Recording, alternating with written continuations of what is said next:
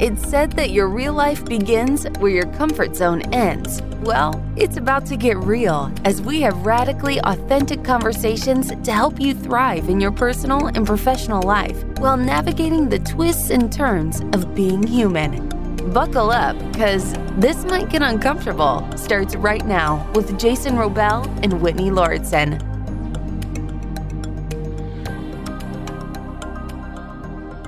I recently came across an article called The Urgent Need for a Wellness Industry Designed for and by Black Women. And I was really grateful to read this because it opened my eyes to how much the mainstream wellness industry is dominated by white faces. And this is something that I've really been taking a look at and examining and the need to see more people represent in the wellness space so that they can feel understood and, and welcome. And so that it's not co-opted by white people especially white women who tend to be at the forefront of the wellness industry. And latrice that's something i would love to hear your perspective on. I know that you are very focused on black women's mental health and healing.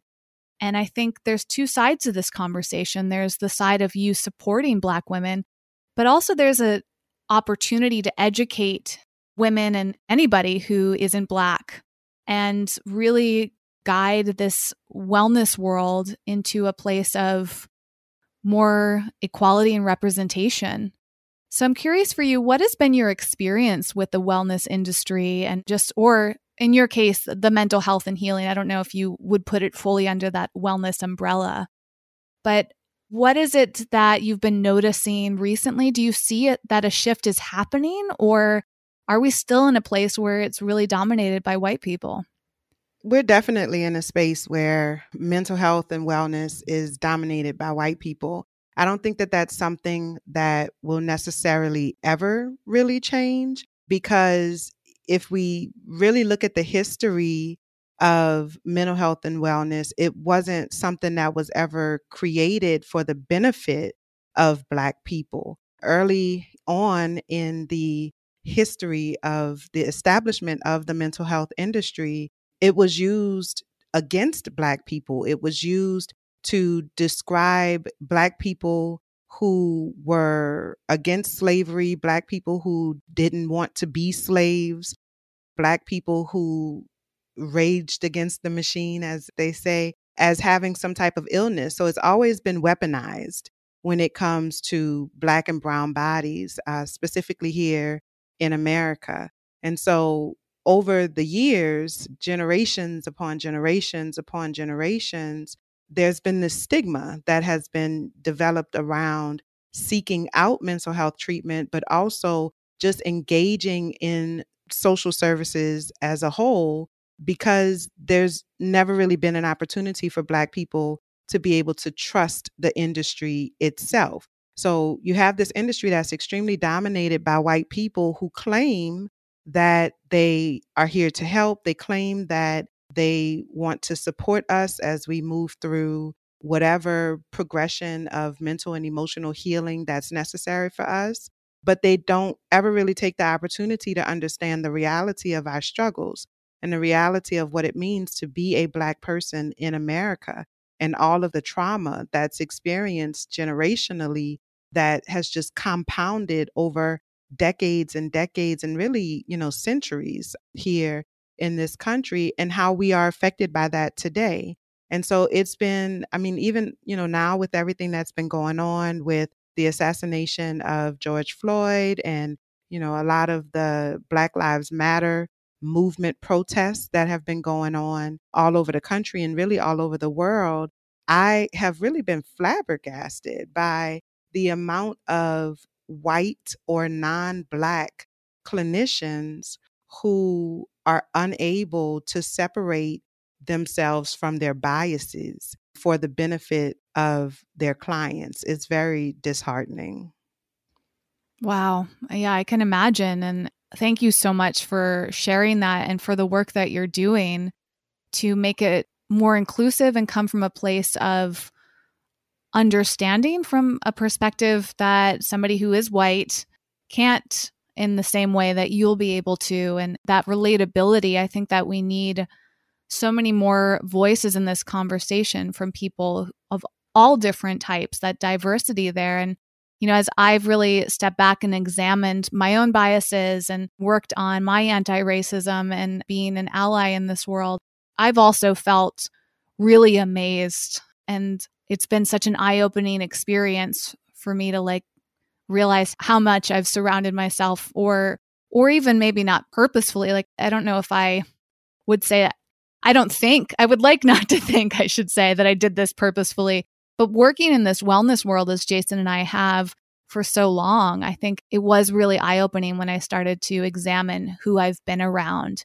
and these voices that I hear and the people I follow on social media and even the people that we've had on our podcast, you know, like that reality check of, oh, wow, like we've had a lot of white men, we've had a lot of white women on here. And I certainly don't want to exclude anyone. So it's a tough thing because there's this one side of wanting to be an ally, but then at the same time, you know, there's only so much that I can understand based on my experiences. And so I think the beauty in your work is not only speaking out about this, Latrice, but also being a different voice in this conversation. And mental health is just so important, especially right now with COVID, right? I mean, we have a really tough time that we're in. It's we do have the racism that we're addressing simultaneously with COVID, and both of those things combined, I think, can have a huge impact on mental health. And I'm sure you're seeing a lot of that too. Yeah, absolutely. I mean, it's a lot of people are describing it as a double pandemic that's taking place right now. And it really is. It's just that only one of those pandemics is new. The other pandemic, the pandemic of racism, it's not new. It's just new to people who are waking up to the reality of it. You were saying something about the reality of the fact that, you know, you try not to. That's what you were saying that you mm-hmm. hope that you are not the person that is contributing to that and you're not intentionally doing so. And that, you know, I always think about that whenever I am talking to colleagues that are, you know, not Black about working in this space and how they can best support Black people. I always try to stress to them that the reality is that racism is a pervasive issue everyone has been impacted by racism. Obviously, not in the same ways. Obviously, there's varying levels of intensity, there's varying levels of connection to the racist structures that exist, but everybody has been impacted by it. So there's a lot of white people who, when you say racist, that's like spitting in somebody's face. Like if you say, oh, you did something that's racist, you said something that's racist. And white people tend to get very up in arms about that. And I guess understandably so, because no one wants to be painted as a racist. No one wants to believe that they have racist tendencies. But because racism is so pervasive in our country, you can't help it. And not being able to acknowledge the reality, the amounts of pervasiveness, that's really the only word that I can think of uh, because it is a pervasive issue. Racism is a part of the fabric of America. It is built into the laws, it's built into the systems, it's built into how we interact with each other, it's built into marketing and media, it's built into how we receive our news. It is a part of America.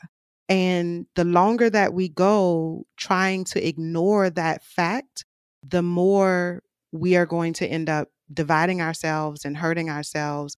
And the more difficult it's going to be for us to be able to get over that. So, yes, you may not be intentionally engaging in racist behavior or you know you may not be consciously acting in racist ways or attempting to benefit from the racist structures that exist but you are participating in it because that's what America is. That's how America was built. So it's not so much about taking offense to the reality of the racism that exists, but I, being able to identify it so that you can then be intentional about circumventing it or pushing back against it or confronting it. But we can't do that until we are willing and able to acknowledge it within within ourselves, the reality that it exists. Absolutely. And I think that's part of, as you were saying, this awakening period for people that aren't Black. And that the first layer there is self awareness and acknowledging it and not being afraid to admit it. And I think, as you were saying, a lot of people feel very confronted by that because we are told not to be racist. And yet, as you're saying, our culture kind of supports us in being racist in a lot of ways. And that's something that I think is so important to address, especially for us on the show. Jason and I are both white, but a lot of our listeners are white. And we want to make sure that they are creating self awareness for themselves too, and not just assuming that they're not racist. And, you know, one of the things that's really helped me is it's not enough to say that you're not racist, but you have to be very adamant about acting anti-racist and and making these decisions and growing your awareness. I'm really grateful that you're bringing that up to Latrice because you know our aim here is to really educate and inspire our audience to think differently. And this is uncomfortable. I mean, the, the title of our show is about getting uncomfortable and this specific topic can feel very uncomfortable for a lot of people in a lot of different ways. And we're just so grateful to have you on here to speak so openly about it. Having the opportunity to come and speak about it because I think it's one of those things where we have to be willing to educate each other. We have to be willing to invite each other into spaces that can allow us to be able to impact perspectives and you know perceptions and thought processes and modes of taking action and things like that. And so this is a space that you all hold within your community is a space that it's not necessarily that I wouldn't be welcomed in that space because I'm comfortable wherever I go, but more so that the idea of me being in that space is more of an afterthought than something that's brought up to the forefront. So you taking the opportunity to be intentional about reaching out to me and say, Hey, I want us to have this conversation. I want to share this conversation with my audience so that if they never hear these words anywhere else, you know that you have provided them with an opportunity to hear it here. So taking that action and allowing me access to your audience so that they can be exposed to the truth and the reality of what it means to be Black in America, what it means to be a Black woman in America, and how that impacts our mental health, that's huge. And I think it's not lost on me for sure. Latrice, I wanted to acknowledge something that throughout the course of this entire year that I've kind of looked deeper into myself for any ways that I have been perhaps myopic in terms of my appreciation of black culture in the sense that if I look at a lot of my heroes that are authors, musicians, entertainers, I look at so many of that have shaped my creative life as an artist. And many of them are black men and black women. But I realized that I had never really taken a deeper look into, say, the black experience or the history, right? And to me, I feel like as an offshoot of that, it feels to me like a lot of people I have discourse with, they think that African history just like begins with slavery, right? And they don't acknowledge that again for what I've been learning, you know, the deep contributions to mathematics and astronomy and medicine, architecture, civilization, you know, most of those things are not just ignored but intentionally suppressed, right? Like thinking about a lot of philosophers that maybe we give adherence to from Greek culture, like you know Socrates and Plato and those guys, spent years in Africa learning from African philosophers, right? But we never hear about that kind of stuff. And so for me, it's acknowledging my own ignorance in all this and also acknowledging how Black artists and authors and luminaries have impacted my life and touched my soul in a way. But then beyond that, going, wait, I don't want to just stop there. I want to learn more about what this experience is, what the history is, so that I don't just stop at education and inspiration, right? It seems like my journey in this has been feeling inspired. Okay, I'm going to educate myself on a deeper level, but beyond just awareness and education, it seems that it's been fostering a deeper sense of empathy in my heart, but then also action. I'm curious with what you see is is that kind of a typical process of like okay, we don't just want to stop at education and awareness. How do we make that jump into actual empathy but then taking action beyond that? Well, that's a huge part of your work, isn't it, Latrice? Like on your website right now, and you have these kind of like three pillars or three basic steps, which is identify, educate, implement. And implementation is the action Jason's talking about, right? Yes, it absolutely is. Anything in life that you are trying to accomplish, I believe those three steps are the steps that you have to take in order to be able to manifest that thing and see that thing come into fruition. So that's for the tangible as well as for the intangible. You have to identify, educate, and implement. And I have a masterclass. It's a free masterclass called Empower Your Vision Masterclass. And it's extremely powerful because it walks you through those three steps. And one of the things that I stress in that masterclass and really in all of my teachings is that the most important, all three are important, but the most important is implementation because there is no change without implementation. I mean, the definition of change, like by definition, means that you got to do some shit different. You know, you have to do something different. If you are learning new things, if you're identifying what the issue is, you're educating yourself about why you're in that space, you're educating yourself about what needs to happen in order to get out of that space, but you're not actually doing anything different, then the first two steps meant absolutely nothing. So, by definition, to change is to do something different, is to implement. So, if there is no implementation, there is no progress, there is no growth, there is no forward movement. So the implementation piece is extremely, extremely important. And in my opinion, it is the most important piece of the entire system. Kind of extrapolating this on a bigger level, Latrice, one thing that I've been really, as I've been becoming more educated on the corruption of so many systems, right, in this country, from the financial system to real estate to media to I mean, we look at pretty much damn near every system there is that they are skewed to exclude and promote racism in these structures and systems against people of color and obviously favor white people, in particular white men. And I'm looking at this, and one conversation that I've been having with friends of mine, many of them people of color, is like, is reform possible? Is it even something we should be focusing on? Or should we rather focus our efforts on dismantling a system that no longer works and reinventing something from scratch. And I'm curious what your thoughts are on, in terms of systemic change, whether reform can be beneficial or if we should be focusing on, for lack of a better word, tearing the whole damn thing down and starting from scratch, if that's even possible. Yeah, I think it's a combination of the two. I'm not one of those, I'm a very gray area kind of person. I have one of my best friends she's like very black and white. And I'm always, it's like a running joke between the two of us where I'm like, you know, come on into the gray space, sis, because there's a lot that happens in the gray. And I agree.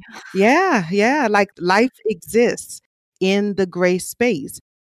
For some reason, especially in America, we want everything to be black or white. Either you are a Republican or you are a Democrat.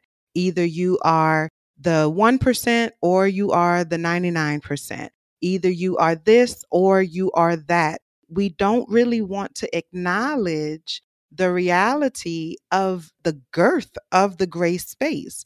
But existing and acknowledging that gray space is really where the bulk of the growth is going to happen. So when it comes to reform versus dismantling, I think it's a little bit of both. I think a little bit of both needs to happen.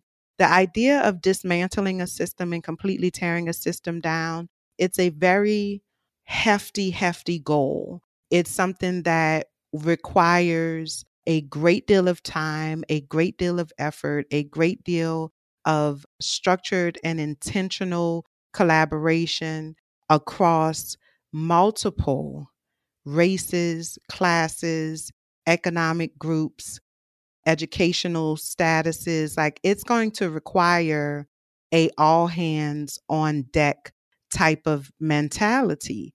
And so I do believe that that can happen at some point in time. And the way that we get to that point in time is through intentional reform. And so being intentional about collaborating on reforms in little pockets that impact the system eventually equate to a complete overhaul of the system. And I know that there's a lot of people who just don't believe that that's something that can happen, but I'm an optimist. I'm a realist, but I'm also an optimist. I'm a silver linings kind of girl. And I'm a therapist by trade, which means that I innately have to believe in the power of change and that human beings can change and that we can facilitate change. And so, because I have that just undying belief in humanity, I have to believe that at some point in time, we can get to the place that we all want and need to be. But we need to be very realistic about what that's going to look like and how much time it's going to take for us to be able to get there. Yes. I saw that with your work, a lot of one of the common words that you use is healing as well as manifesting. And one thing that we were examining recently was whether or not manifestation, in a way, is kind of like a privilege. Like, do you think that this idea of if you just want something bad enough or you think about it or you're visualizing it, is that something that's available to everybody or is that something that's limited to privilege? And it's kind of like again like examining all of these different practices and wondering is what we're recommending universal? Is it available to everyone? Is it about equality or is it something that maybe more complicated than that and that it's not as easy as just wanting something or willing something or praying for it visualizing it i'm really curious about your experience with manifestation, your perspective on that. Yeah. So, manifestation is not a privilege, it is a birthright. And I wholeheartedly believe that every human being that exists and that has ever existed has the right and the ability to manifest. I think where privilege comes in is in the idea of what we hope to manifest or the timeline sometimes around how long it will take to manifest. In essence, really just the ability to manifest, like what our perception of the ability to manifest looks like. That's where the privilege comes into play. So when I teach about manifestation, I'm teaching the reality of what manifestation looks like. I think a lot of times, especially over the last, I would say five to seven years or so, I mean, longer than that, but over really the last five to seven years, this idea of law of attraction and manifestation and even yoga, you know, yoga, meditation, like all of those meta type of things, metaphysical type of things have really been whitewashed and very much so gentrified, just like, you know, every black neighborhood in America, it seems. But there's this gentrification of these ideas, like Jason said, that originated in Africa and in African spirituality. And it has been extremely whitewashed, and the marketing of it has really painted it as something that is only for a certain group of people. So, a lot of the basis of my work specifically working with Black women, is to make sure that we understand that healing and manifestation does belong to us. It is something that we deserve, it is something that we are capable of because the marketing of it, the trending topics, and the news articles and the imagery that we see around it completely cuts us out of it. That doesn't mean that it's not ours. It is our birthright as is every human being's birthright. So I think, you know, the privilege comes in in the painting of the picture. That's where the privilege comes in. But it's available to anyone. It doesn't matter what your circumstances are. You can manifest whatever it is you hope to manifest. And my goal is to teach people, specifically Black people, Black women, the skills that we need in order to do that in real life. So, really doing away with the imagery that has been burned into our minds, telling us that this is not for us, that this doesn't belong to us, and showing us how we can get it in our lives, in our everyday lives. With that, Latrice, and you working with your clients and Trust Village, I saw your your amazing Facebook group. I just love the energy and the vibe that you have there. With so many generations of my goodness, subjugation, oppression, systemic racism. I mean, we go through the whole gamut of everything psychologically that is in the DNA, the lineage, right? And you're talking about reclaiming what's yours with healing and manifestation and and and royalty. You know, I mean, what comes to my mind is like really looking at the deep roots and history of Africa. What are some of the psychological or emotional blocks that you help Black women with that might be coming up for them in terms of, say, self worth issues or maybe not enoughness or victim consciousness? I'm just using those as examples in the conversation, but what are some things you see come up and that you help women work with to maybe get past those things and come into their full worth and their full value and ownership of what they want in life? Yeah. So for me, I embarked upon my own journey. My ideal client, as they say, my client avatar, which is what we say in the entrepreneurship world, is me. I am my ideal client. My journey mirrors that of so many Black women in America who educated and looking for strong and supportive and nurturing relationships, having a great deal of emotional trauma, some of us physical trauma that we're having to find our way around. A lot of the women that I work with deal with a lot of the same things that most women deal with.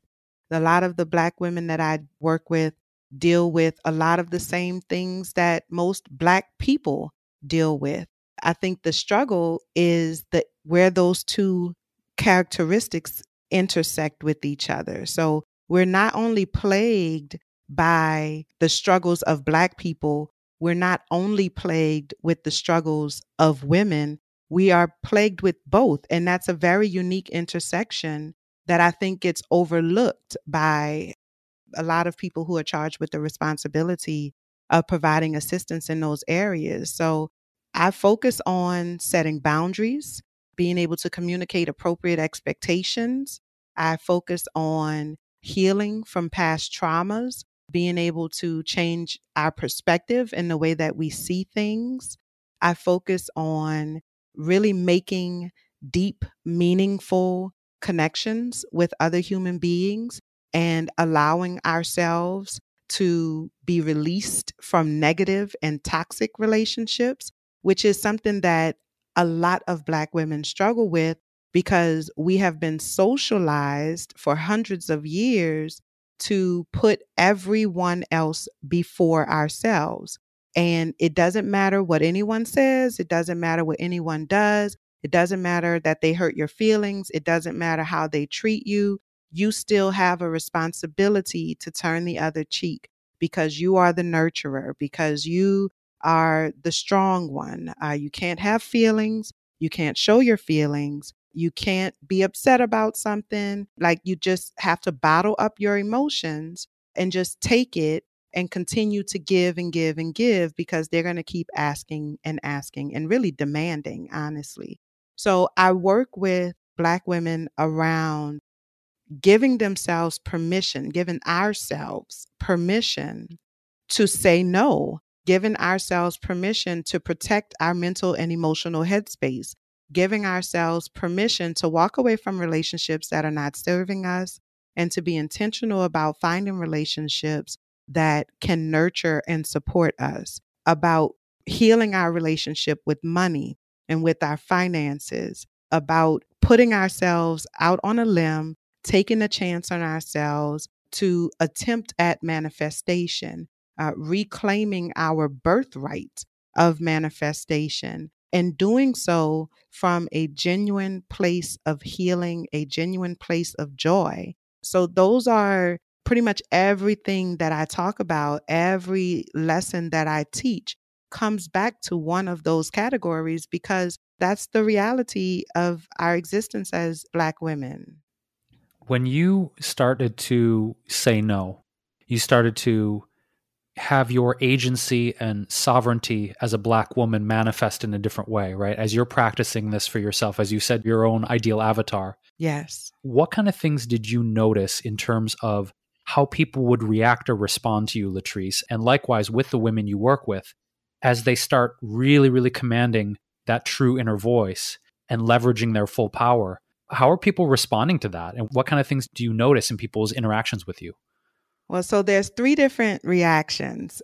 And I try to prepare my, I call them my villagers, my followers, my supporters, my students.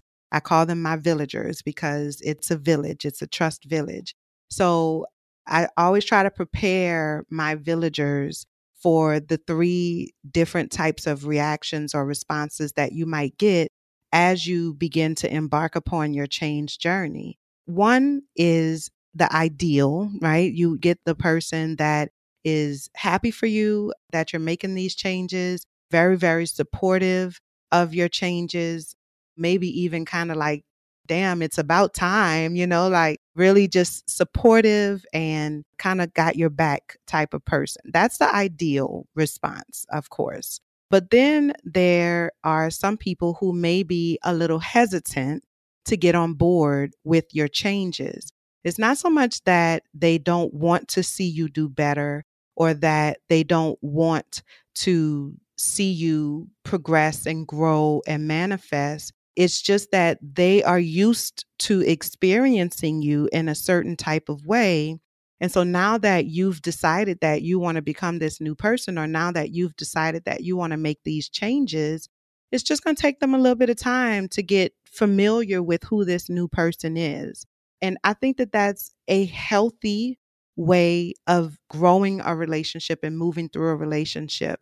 I think if you see someone who may not necessarily get it right every single time, but they are making the effort to support your new boundaries, to support whatever your endeavors are, to understand where you're coming from and why you're making these changes. And you start to actually see that they are getting on board over time. I think that that's a relationship that's worth saving. But then you have that third category. And that third category, those are the people that they don't give a shit about your growth. They don't care that you're trying to better yourself. They don't care that you're doing something that makes you happy or that you are in pursuit of genuine and pure joy in your life. They want you to stay where you are because that version of you benefits them. So, whatever state you were in within that relationship serves them best. And so, they don't want you to make those changes. They don't want you to become a better version of yourself because ultimately they lose out. That's to the detriment of them. And so, those are the people that try to make it difficult for you to make changes or try to convince you that your quest is futile. Those are the people that try to tear you down or start rumors about you or are very intentional about pointing out to you just how difficult the path that you're trying to take really is. Those are the people that you need to run, not walk, run in the opposite direction. Those are the people that are very clearly not meant to be a part of your life those are the people that it's time to shed. And I go into a lot more detail about that in my master class. I do a module called It Takes a Village, and we talk about how to find your people. And one of the things that I teach is you have two different types of people you have your PRN people, and then you have your core people. Your core people are the people that you're going to do life with. Those are your supporters not always family members, unfortunately, but people that are like family. And then you have your PRN people. And PRN is just like when you go to the doctor's office and they write you a prescription for some pain pills or something like that. And on the bottle, it says PRN, take as needed. So your PRN people are people who serve a very specific purpose in your life. And when their purpose is over, it's time for them to move on. And that purpose can be one of many different things. It can be a lesson that you're needing to learn about people. It can be a lesson that you're needing to learn about yourself. It can be a lesson that you need to learn about how you feel about certain things, what your wants, what your needs are. It can be, you know, a lot of different things. But once they have served their purpose in your life, then it's time for you to let them go. And so I think a lot of times we try to hold on to PRN people that are well past their expiration date. And that's what causes us the level of pain and frustration that we experience in our relationships. So, that third category that I mentioned, more than likely, those are PRN people who are well past their expiration date and they're realizing that it's time for them to be dropped off. And they don't want to do that because they don't benefit from your healing. It seems to me like the archetypes you just detailed so brilliantly, Latrice, mirror in certain ways. I'm wondering if you vibe with this the way my mind is going right now. That the way that people are responding to Black Lives Matter and amplifying Black voices and talking about equal rights and really just granting more, not just equality, but respect and love and empathy for people of color that third category you're talking about, I've often sat and thought about the deep psychological basis for why people feel so threatened by the idea of creating a level playing field or granting reparations or extending equal rights. There's many, many tentacles to this conversation, but psychologically, I suppose tying this into white fragility and the idea of, oh, I might lose money or I might lose privilege or I might lose power it seems to me that a lot of this mentality in not wanting things to change is based in this fear of losing out or losing status or losing money or losing privilege. And to me, I've just sat with it like sometimes I don't understand why people can't see that there's enough for everyone, that there's enough wealth to be distributed equally and respectfully and righteously, that there's enough jobs that we can level the playing field and some people are freaking the fuck out at this idea. I guess I'm saying this because I'm curious. What do you think are the underlying psychological reasons why people are so violently opposing this? What are they so afraid of? I think it's multi layered. I think one, which is probably the thickest layer, is the socialization. And there has been since the beginning of the US, right? So, since even before the US was officially founded, from the first time that those handful of individuals said, you know, fuck the queen, fuck the king, we're going to do our own thing. And they came on over here. There has always been a underlying fear tactic that has been used to get people to do what they want them to do. And so as race relations developed in America from the very, very beginning, that fear tactic just got more and more sophisticated to the point where, like we mentioned earlier, it is baked into the fabric of our country. And so, from a psychological standpoint, there's this internal fear that has been reinforced over and over and over that if one group increases in power, it innately decreases the power of another group. And again, that's that black and white nature of America, not really wanting to acknowledge the gray space, not really wanting to admit that there is gray space, that making sure that this family has food on their table does not innately take food off of your table. There's food to go around, you don't have to be afraid of allowing another group to exist.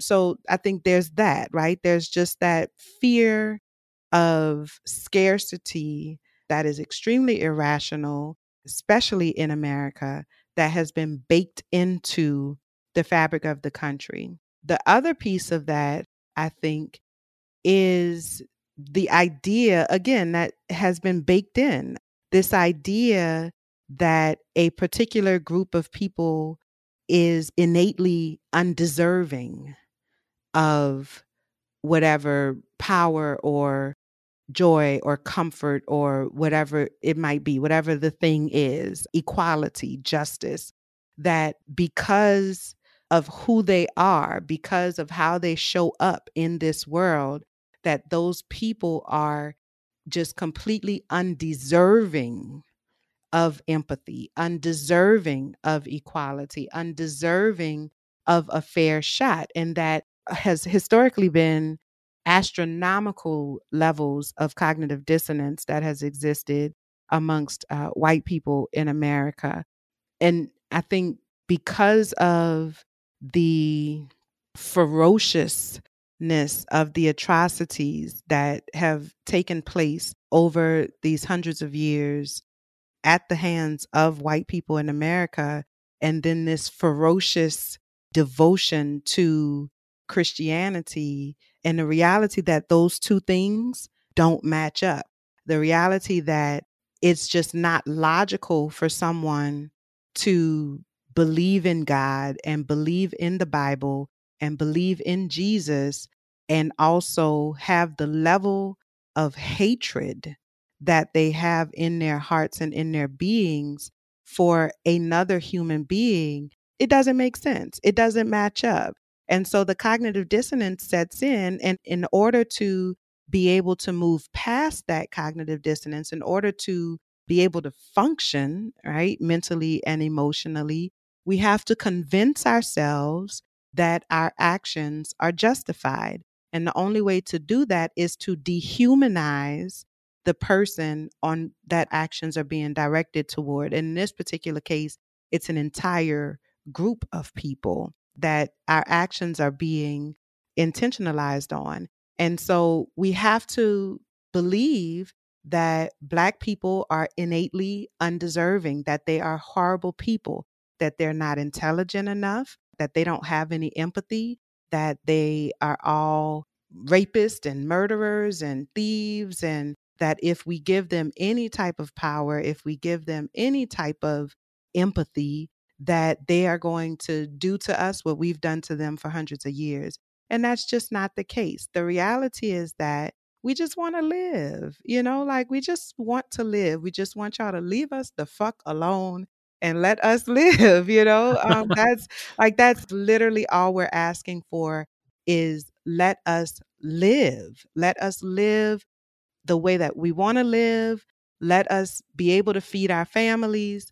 Let us be able to get education. Let us be able to express ourselves creatively.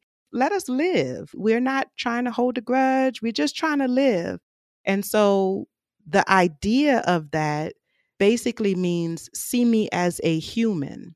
And so for a country that has for hundreds of years had to systemically dehumanize an entire group of people, we can't allow ourselves to see you as human because then we have to reckon with the atrocities and the egregiousness of the atrocities that we have inflicted upon you. And for the vast majority of people, they just don't have the emotional maturity to be able to handle that. Right one of uh, your posts online was talking about how important it is for the youth to have a safe space to heal and how dysfunctional adults were once emotionally injured youth who never learned how to process those emotions and how we have a responsibility to create spaces for them. And it was so wonderful to read that. And i think this is also part of the conversation is like we have to step outside of our own egos not just for ourselves but for children and whether they're our children or somebody else's children and working through our emotional injuries. And I think that's a huge part of therapy and mental health is like taking that personal responsibility. Yeah, absolutely. And again, like I said, unfortunately, because also built into the fabric of America is the inability to communicate effectively about emotions and there's this you know machismo that has been built into america of what it means to be a strong and powerful nation is really to you know fuck over other people and never let them see you sweat and you know never break and always presenting this hard exterior because that is also something that has been universally bred in Americans. We have a society now that is incapable of accepting emotional truths, that is incapable of communicating the reality of what we're feeling uh, in a way that is conducive to healing. I was talking to a group of young ladies on Thursday night I do some work with this nonprofit organization here in South Florida called Young Women Impacting Neighborhoods. And we meet with the girls virtually now. We meet with them every Thursday and we just talk about different topics. And this week, I facilitated the conversation. We were talking about identifying negative emotions. And one of the things that I really stressed to them is that we have to expand our emotional vocabulary and really be able to understand the basis of our feeling because the base of our feeling gives us information about the appropriate way to communicate that and respond to it. The issue that we run into more often than not is that feelings that have a similar base, things like uh, embarrassment and shame and guilt are very similarly based in anger and sadness, like some mix of anger and sadness. And because society makes it a lot more acceptable to express anger than it is to express embarrassment or hurt or shame or guilt, we default to anger because it's close enough, right? Yes. That's so true. Yeah, anger is the only universally acceptable negative expression of emotion is anger. And we say that it's not because, you know, it's politically correct to say that anger is not okay. But the truth is that anger is the only socially acceptable expression of negative emotion. And so if I'm embarrassed, I can express it as anger. If I am hurt, I can express it as anger. If I am feeling guilty or shameful, I can express it as anger before I can be accepted in terms of expressing it as the truth of what it is. It's just the reality of our America, of the country that we live in. I think it's going to take for us to normalize healthy expression of emotion in order for us as a collective people, but specifically Black people, to be able to get to a place where we feel comfortable. And thankfully, there's been a lot of progress in that area. I feel very hopeful, not just in the Black community, but in America in general.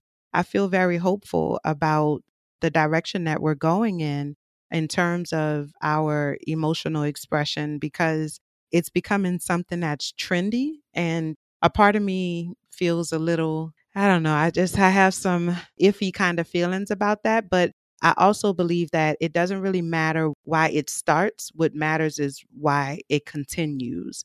And so I try to do my part in making sure that while this is trending right now, uh, we can reach the people who are jumping on the bandwagon and get them to make some real lifelong changes.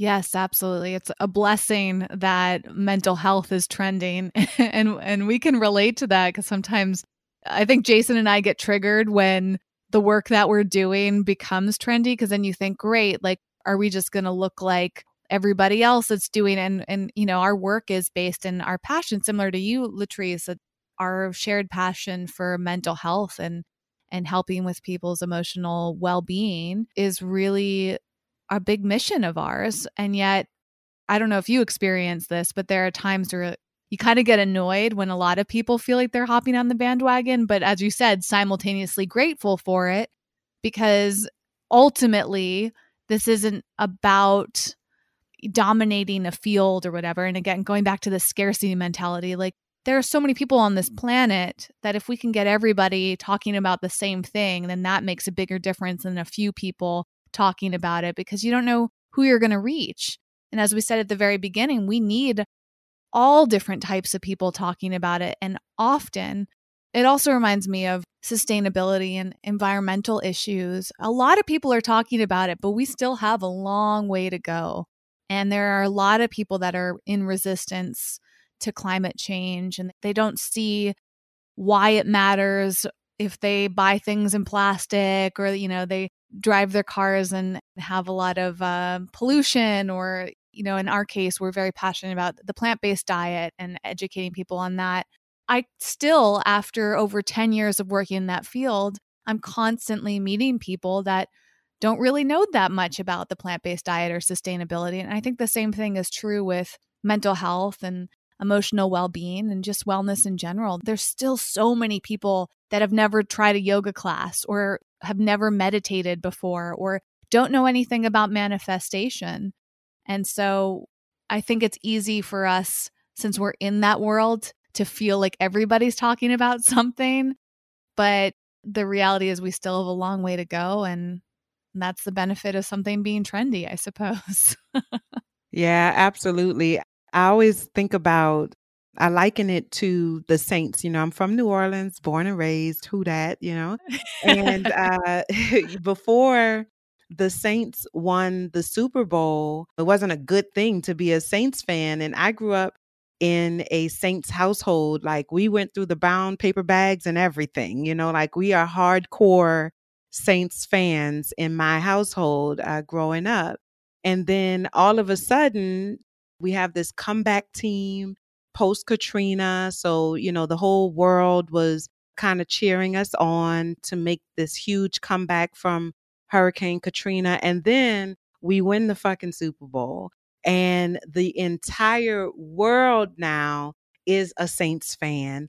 Everybody is wearing black and gold. Everybody is on the bandwagon. And I can tell you that, you know, in the city, we kind of felt some kind of way about that because it was kind of like, well, where were y'all when we were wearing the brown paper bags? you know? But at the same time, though, we were grateful for that level of support because it allowed the city to start coming back faster than it normally would have. We had more eyes on the city now. And so, whereas before people could get away with not doing what needed to be done and to support the city and to rebuild the city, it was a little bit easier to get things done. And still, I mean, not fully, you know, let's be honest, there's still some parts of New Orleans that look like Hurricane Katrina happened yesterday. And those typically are the black neighborhoods that have not yet been gentrified. But overall, it put more eyes on the issues that existed in the city. And so we'll take those bandwagoners and, you know, hopefully we'll be able to convert some of them that don't just want to be a part of the trend, but actually be a part of the long term healing of our country, you know, because it's something that it's going to take everyone. It is a all hands on deck kind of situation. And so, you know, hopefully I'm grateful to be a part of that. I'm grateful to have the opportunity to participate in so many people's individual journeys because I believe that those individual journeys are what eventually make the collective change. I'm a huge proponent of individual healing because the individuals make up the collective. And if every person in the collective is contributing to the collective from a healthier place, from an emotionally healthier place, then that makes the collective emotionally healthier. Absolutely. I witnessed some of this happening too during the last few months of Black Lives Matter and noticing the response from some people that didn't seem to care in the past, didn't seem to be allies. And then suddenly it was like, in some ways, trendy, or there was a lot of pressure to show your support. And I'm curious how you felt about that. I mean, we could even look at the wellness industry. And I mean, the same is true for me and Jason. To be honest, like, we weren't being as intentional about bringing on diverse voices from, you know, and, and diversity meaning so much more than skin color. But I think it grew our awareness. And there was moments where I thought, gosh, is it going to look like we're just performative or whatever? And, and so it's been an interesting experience as a white person because your eyes are being opened and you want to be supportive, but there's this fear of being performative. And yet, as you're saying, we simultaneously need to be taking more action here. And so I guess it's always interesting, like when these like growing awareness, even if it's not considered trendy per se, because I don't really like that word in this context, but when that awareness is raised and more people are doing things, it's probably ultimately more important that we do them, even though we might be afraid to be seen as not doing it for the right reasons. Does that make sense? And I'm curious about what your experience has been as you've seen all these changes happening over the last few months. And I'm sure you're noticing things that haven't changed yet. Yeah. This got brought up in an episode a few episodes ago, or maybe longer, but whenever it was, we there was this one brand that Jason and I are big supporters of. And I went on their social media and they haven't mentioned Black Lives Matter at all.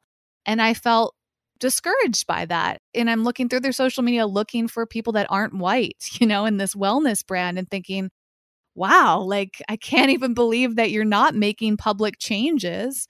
But then again, I don't know what's happening behind the scenes with them and what their reasons are. And it's an interesting time for that.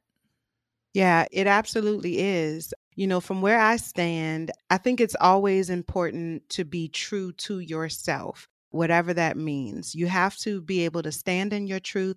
You have to be able to defend your truth if that's what needs to happen but not necessarily feeling obligated to defend your truth, but just having the ability to say, This is how I feel. I may not like your truth, I may not agree with your truth, but I can respect the fact that you are holding true to it. At the same time, though, I think it's important to be open to understanding other people's truth. And I think that's where the breakdown tends to occur when it comes to discussing race and racism in America.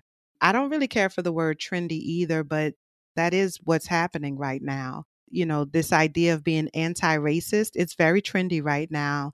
And I have my ideas about why I think that is, why people seem to be as impacted by this instance, because this is not I mean, by far, this is not the first time that anything like this has happened. I mean, over the last five to six years, we have seen a ridiculous number of unarmed Black men and women get shot down in the middle of the streets, on street corners, in parks, in Walmarts, in their cars with their wife and children in the cars with them, like pretty much indiscriminately. We've seen this happen on camera over and over and over.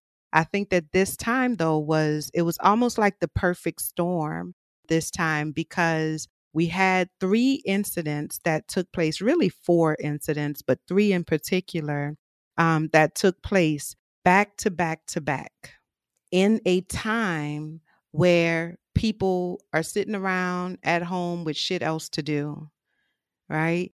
And so we couldn't just lose ourselves in our day to day life and kind of say, out of sight is out of mind, like we've been able to do in the past.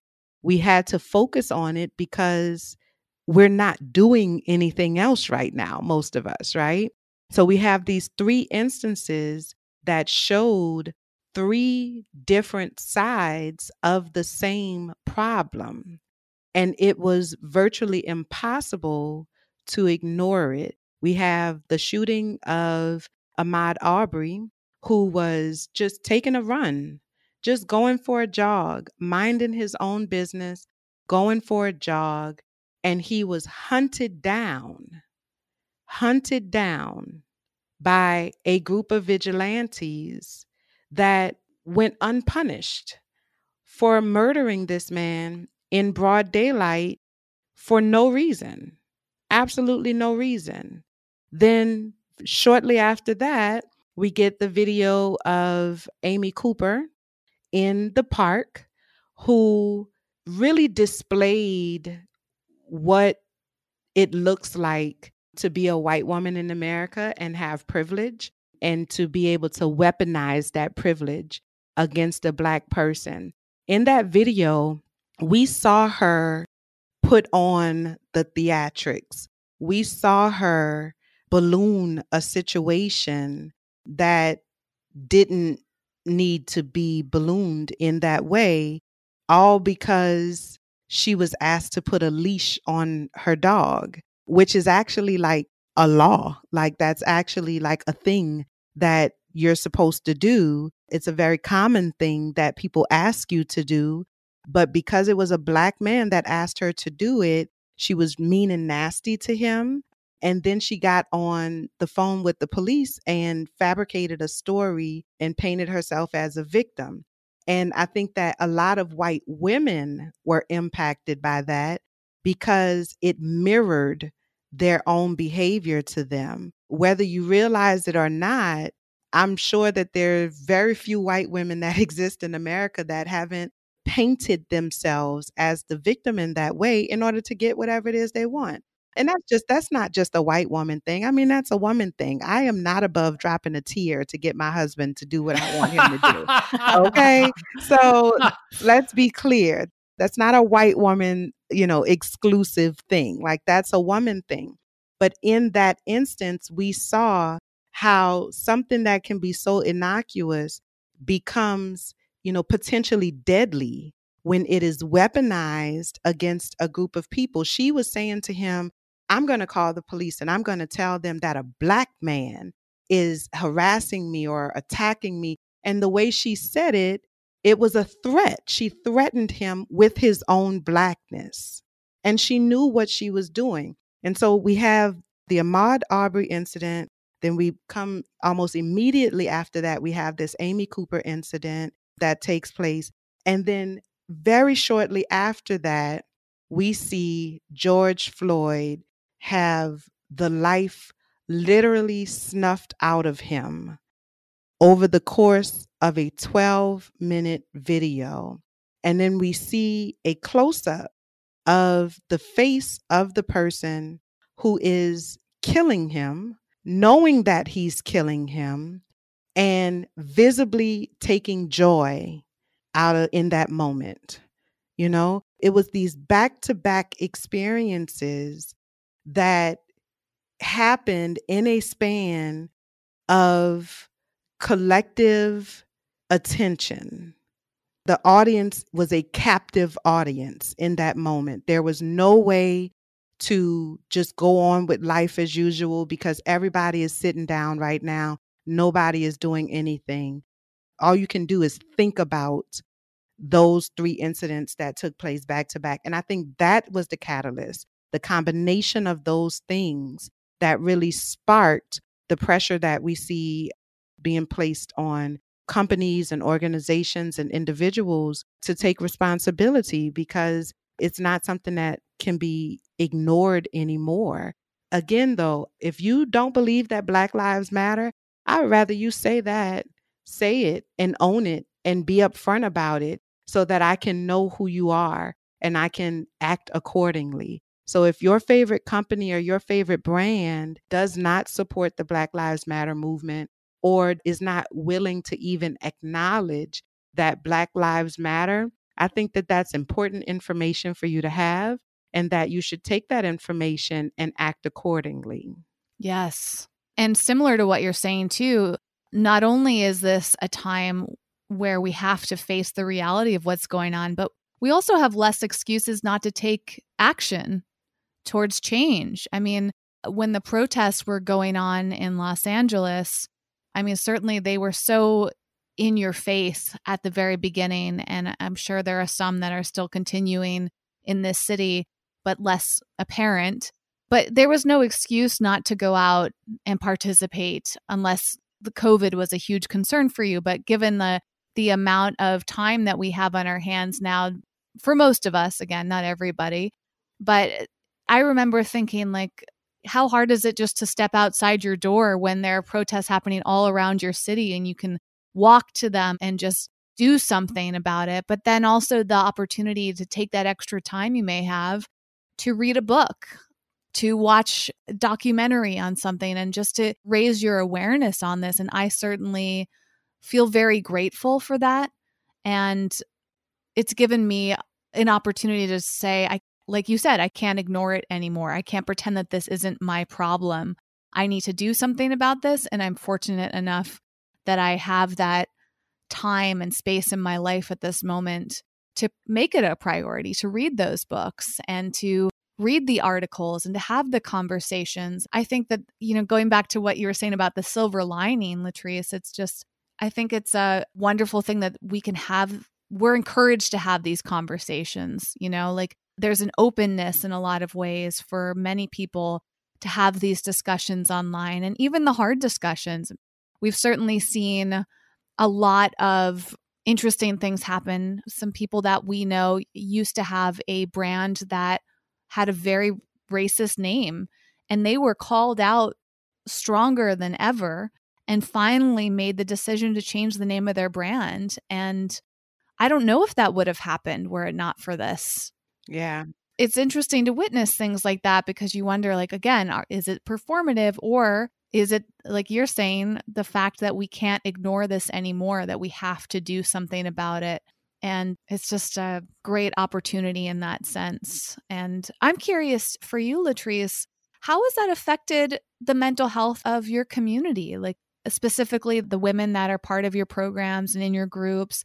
How have they been responding to this? Has this been like more challenging for their mental health or has it in a way helped with their healing like what's been the response and what are some things that you're observing in the people that you help with therapy and coaching and all the work that you do yeah so it's a very interesting dynamic because like I said earlier, all of these things that we're witnessing that are being highlighted by the Black Lives Matter movement, this newfound consciousness around relations and racism in America, it's not new to the Black community. This is like dinner table conversation and has been for like literally my entire life. It's new to people outside of our community. This is a eye-opening situation for people who don't have to live this every single day about, you know, the reality of what it means to exist in Black skin anywhere in America because nowhere is exempt here in America. So it's not necessarily a new phenomenon for us or something that we are newly trying to wrap our minds around, our collective minds around. I think that we are still impacted insofar as the impact of the threat itself to our actual lives and to the lives of the people that we love. You know, my husband is a black man. My husband is Jamaican, like from Jamaica. He moved to America a month before we got married. And in Jamaica, or at least where my husband is from in Jamaica, the police are not as absolute as it is here. You know, in Jamaica, you know, they don't really all the time respect the police. And so when my husband first came here, that was right around the time that Mike Brown was killed, murdered by the police in the middle of the street in Ferguson. And I remember when all of that was taking place, my husband was going somewhere, like he was getting in the car to go somewhere. And I just felt this overwhelming uh, fear because he's a dark skinned black man. He's six two, and he's very loud and aggressive when he speaks because he's a Jamaican and Jamaicans are loud and aggressive. And I remember saying to him one day, like, babe, when you go out there, if you get pulled over or anything like that, like, you cannot talk back to the police officer. At that time, we were in Texas. I said, you cannot talk back. I said, just do what they tell you to do. And he's like, babe, I'm a big man and, you know, just macho, macho. And I was like, listen, your job is to come home to me. I don't give a shit what you have to do. To come home to me, but your job, your number one responsibility is to come home to me every single day. And if that means that you need to shut the hell up when a police officer is talking to you crazy, then you do that. But your job is to come home to me and don't ever let anything stop that from happening. That's a conversation that non Black people don't really have any experience with because it's not a concern, it's not a worry. It's a genuine worry and concern for me when my husband leaves this house. I know that there's a possibility he won't come back, and that the reason for him not coming back is purely the color of his skin. And that's a scary thought. And that's something that Black women all over the country are experiencing about their husbands, about their brothers, their fathers, their children, their nephews and nieces, aunts, you know, the whole nine yards. Black bodies are completely and totally expendable in America. And so that reality is where the struggle lies because we have to find a balance between recognizing and preparing for that reality so that we can try to extend our lives for as long as we can while also not caving or buckling under the weight of that reality. So it's a continual balancing act that has to happen. So that video of George Floyd and all of the videos, Ahmaud Arbery, Breonna Taylor, like all of it, it's not the fact that it's happening so much or the basis of why it's happening that affects us as much as it does. It's the reality, the possibility of it, and the reality that it could be you, it could be someone that you love, that that is a very, very real and present threat in our lives every single day, but that we also have to find a way to keep living and keep trying to find joy and keep pushing. And some days is easier than others. Some days are, it feels more apparent than others. Some days it's just more difficult, you know, to categorize or to compartmentalize than other days. And so a huge part of what I teach is how do you compartmentalize not just that reality, but all of the different things that we deal with in a day to day basis? How do you find a way to pull lessons, identify the lessons that our experiences, whether direct or indirect, have to teach us, and then implement those lessons moving forward to facilitate our growth? so that whatever comes our way, whatever it is that we're dealing with, or whatever it is that we're facing on any given day, we have the tools that we need in order to be able to face that. I'm just like on a deep cellular level, Latrice, like everything that you have so eloquently described. It's an interesting thing to hear you speak about your experience, about the black experience in America, because obviously, as a white facing man, I have no direct experience of what that is like but it also, on a physical level, I feel, even though I don't have a direct experience, a sense of empathy for what that must be like to every single day leave your house, feel that fear. And even as you were describing, even if you are respectful and even if you keep quiet, I mean, even knowing that that's not a guarantee that your life won't be threatened. It's almost like no matter what you do, because of the color of your skin, every day you leave the house, go out into the street, drive a car, there's always the possibility of violence or death. And from a mental health perspective, boy, oh boy, like you mentioned joy, right? Like, how do you find joy amidst the weight of history, the weight of the present, the weight of all of these systems being designed to oppress and destroy you? I mean, I'm asking this in a very real way. Like, how do you maintain a sense of joy amidst all of this chaos and madness? Like, specifically, how do you find that for yourself and how do you teach others to do that? So, I live all of my teachings. Everything that I teach in my masterclass, in my academy, I have a membership, an online membership program called Trust Village Academy. my podcast, Unicorns Talk podcast, everything that I teach across any of my platforms, I live in my day to day life. So those two are, are one and the same for me. And the way that I find joy and that I recommend anybody find joy is to indulge in yourself.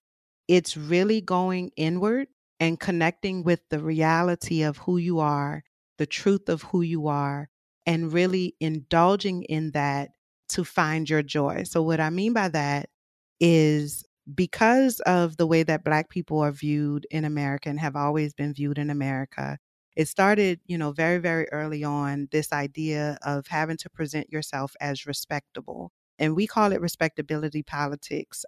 It's the idea that in order to be respected, you have to earn respect, that you don't just get respect from the simple fact that you are a human being and that it's your birthright to be respected, but that you have to present yourself as someone who is worthy of respect. And that's something that goes all the way back to slavery time, just like most of these things go back to slavery time.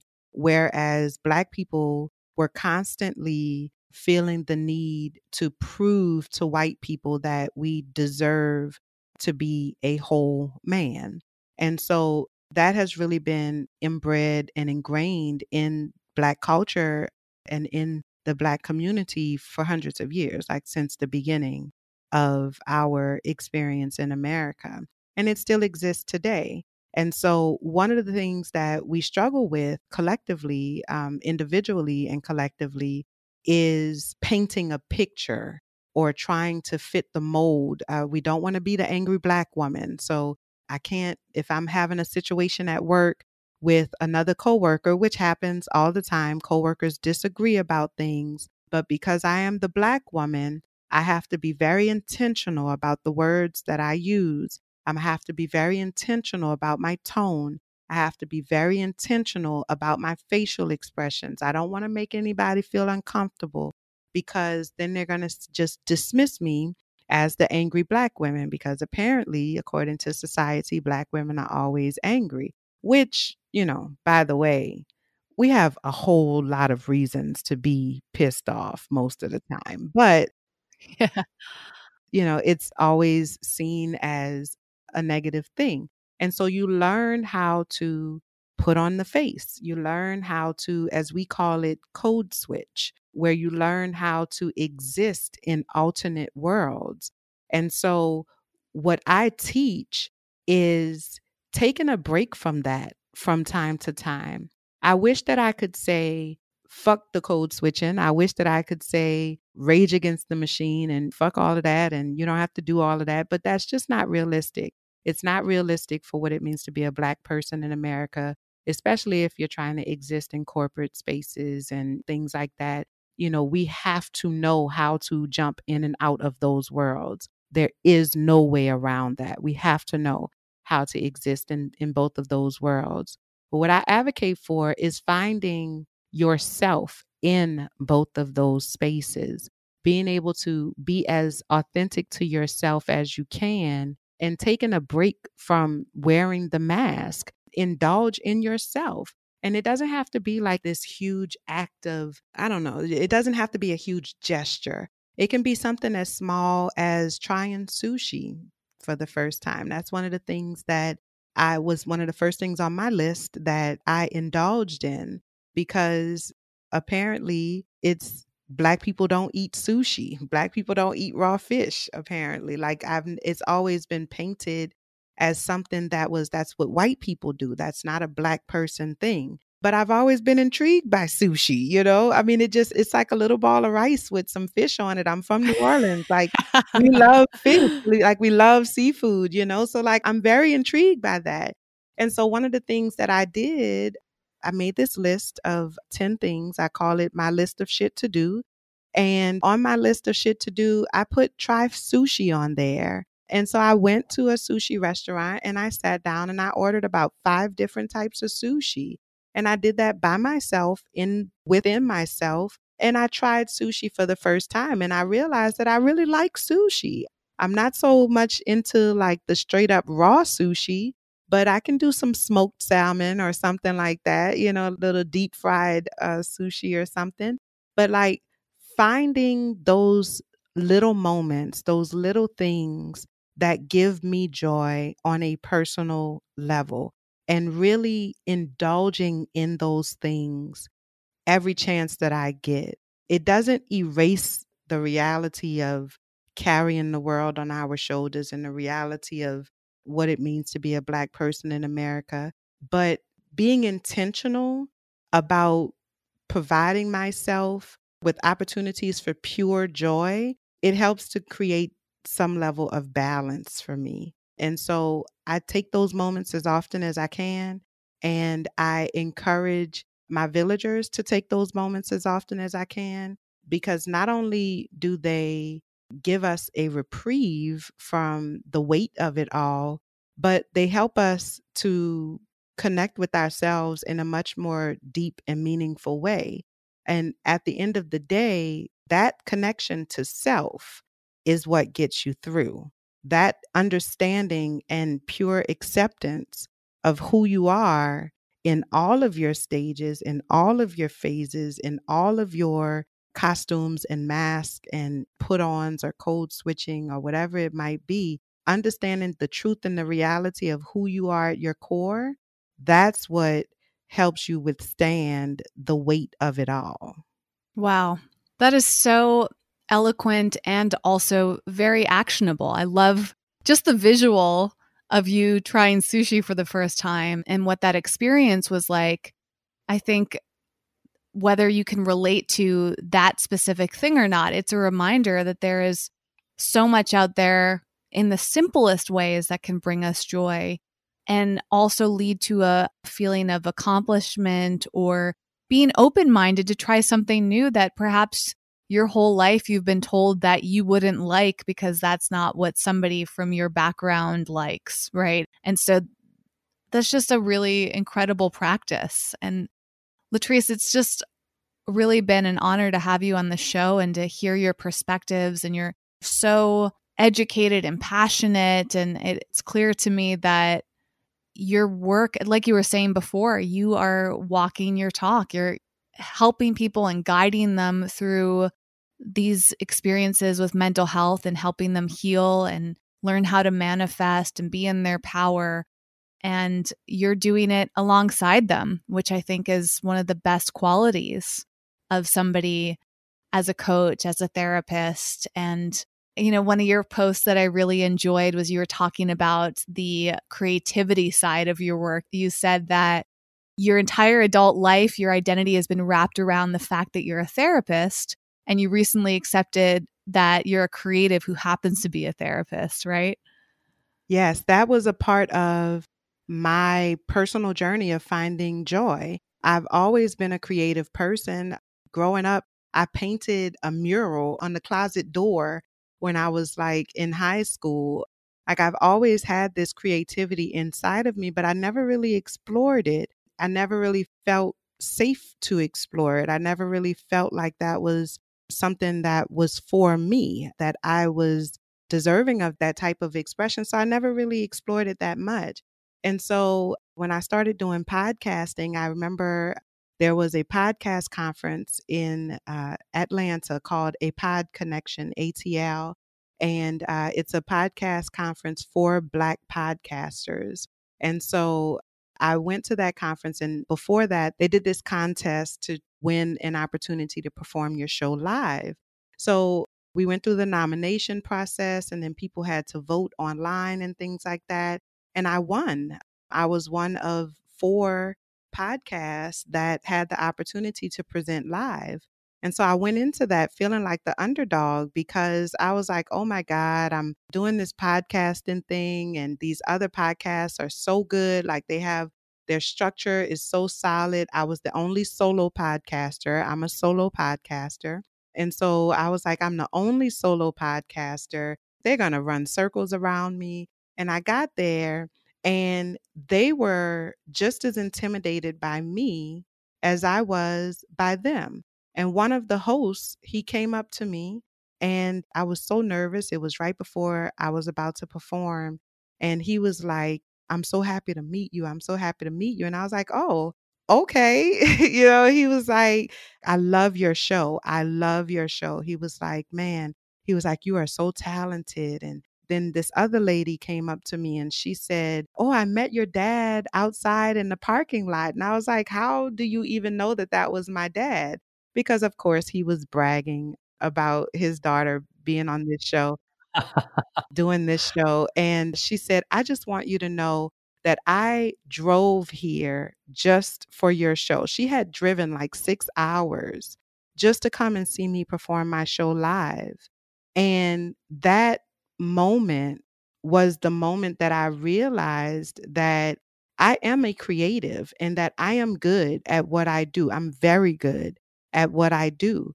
And that this is something that I believe I have been purposed to do is to use my creative gifts and talents to educate Black women about healing and to help facilitate healing in the Black community so that we can become as prosperous as we need to in all of the many definitions of what that word means. And so my identity as a therapist first had to shift because I realized that my experience as a therapist was secondary to my purpose as a creative. And that was my journey. That was my awakening. And so I believe that we're on a shared journey. Everybody is on a journey. We are on this journey together. We're just at different points in that journey. And it's important for us to be able to share our stories with each other. So that's what I do. Well, you are gifted with this, and it's no surprise that you have raving fans because your voice is so pleasant to listen to. And like I said earlier, just so I don't want to overuse the word eloquent, but I it's just true. Like you just speak so well. I, I could just listen to you forever. And I'm curious because uh, I've checked out your podcast and the last episode looked like it was posted in April 2019. You did 68 episodes. Yeah. So where does your podcast stand right now? Are you still recording? Are they I mean, we're going to link to it in the show notes. So for the listener, if you are as eager to continue listening to Latrice as, as I am, you can find the links to her website where you can learn more about all of her programs and her Facebook group and every all these amazing offerings that Latrice has. Our show notes for this episode are at wellevatr.com, which is spelled W E L L E V A T R.com. If you go to the podcast section, you'll find her episode and everything that we've referenced, anything she's talked about today. There's a whole transcript there. Everything is there to make it super easy for you. And I hope that you go and check out the 68 episodes that are available. But where's number 69 and beyond, Latrice? And is a new season coming out? I, I think I saw you talking about that on Twitter. I'm super curious. Yeah. So everybody has been asking for the new episodes, and I am working on new episodes. I'm working on new material. Like I said, I live what I teach. I definitely do my best to walk the walk because I really believe that the tools that I teach and educate my community on are life tools. Um, this is the reality of life. And so I live those things. One of the things that I'm always stressing is the importance of taking care of your mental health. And that at the end of the day, you don't owe anybody an explanation when it comes to taking care of yourself. So I had to take a break last year from everything because I just was not in a place in my life where I was able to freely create. I was in a very dark space. I, the job that I had, I hated. I was doing a lot of traveling, which started out pretty good, but then I got married and I was still traveling. And so I wasn't happy. In fact, I wasn't just not happy, I was miserable. And so I had to kind of pause for the cause so that I could get my mental health together. I linked up with a new therapist Miss Diane, and she is amazing. She's still my therapist to this day. And she helped me to really face some things and make some decisions about my life and refocus what it was that I wanted to do and what direction I was going in. And so I've really spent the last year or so just focusing on myself. And I've moved back home now, got a new job. I'm in a much, much happier space. And I'm able to create now at a level that I have never really been able to create before. And so I'm working on new episodes, but I'm also, a part of me kind of feels like I personally have moved past where Unicorns Talk podcast currently is. That was a phase in my life that I am very grateful to have been able to document in the way that I did and to be able to help other people through my own journey in that point in time. But I'm in a new chapter now. I'm in a new phase of my life. And my creative energy wants to now document this phase of my life. And a lot of that is really honing my craft. So I'm doing a lot more behind the scenes work right now and figuring out what that looks like. I have my online academy, my membership program, which is Trust Village Academy. And that is uh, really going to be that it's the home. It is the home for all of my teachings and things like that. So, anybody that's interested in getting new content, they can join Trust Village Academy and get new content there. But then I'm also really kind of stretching myself in terms of learning more about what it means to be a creative and what type of creative I want to be. So, doing more producing, event coordination. I'm working with an organization called Afros and Audio. Afros and Audio is a network dedicated to Black podcasters, and we focus on building community as well as educating Black podcasters about how to produce high quality content and to be able to monetize that content. And so that has been a very, very enriching experience because I've had the opportunity for the really the first time in my life to get out of the silo. I've been so used to creating in a silo, and now I'm having opportunities to collaborate with people who are just as good as I am, people who can match my creativity level and in some cases exceed it. So I'm learning more about producing and directing and, you know, like being on the other side of things, not necessarily being on the front of it. So I'm enjoying this new space that I'm in and like discovering what I'm actually capable of. I feel like I'm just really starting to scratch the surface because I've only been identifying as a creative for like two years. So I'm really just scratching the surface of what I'm capable of. And I'm looking forward to seeing that continue to grow. That's beautiful, Latrice. It's also good encouragement for me being a multi passionate creative and entrepreneur that sometimes I have found myself getting so fixated and stuck on a title or a certain career track. And I just love that you have blown up the box and you are just doing what your soul feels called to do. And I want to thank you for reflecting that back to me. Yeah, it's not a box. It's like an octagon, you know? It's, it's like, like yeah, I, I have many sides. Yeah. Yeah, no, I feel that. And it's just wonderful confirmation and encouragement to receive that from you to not limit ourselves, not to hold ourselves back from what our deepest calling might be. And and no matter what age we're at, to realize that look, you know, there's no timeline, there's no set script or formula we got to stick to. So I just want to thank you, you know, as we wrap up here for not only reminding and encouraging me, but I'm sure a lot of our listeners are going to feel very empowered and bolstered by that too. So thank you. Absolutely. Absolutely. I'm a talker, you know. I'll talk for as long as y'all let me. You have to You're gonna have to say, okay, girl, it's time to wrap it up now. But yeah, I appreciate you all for giving me the opportunity to come and share my journey, my experience, and hopefully to educate some individuals who may not otherwise um, have had exposure to these types of conversations. So I think that is a very, very bold act of allyship on your part.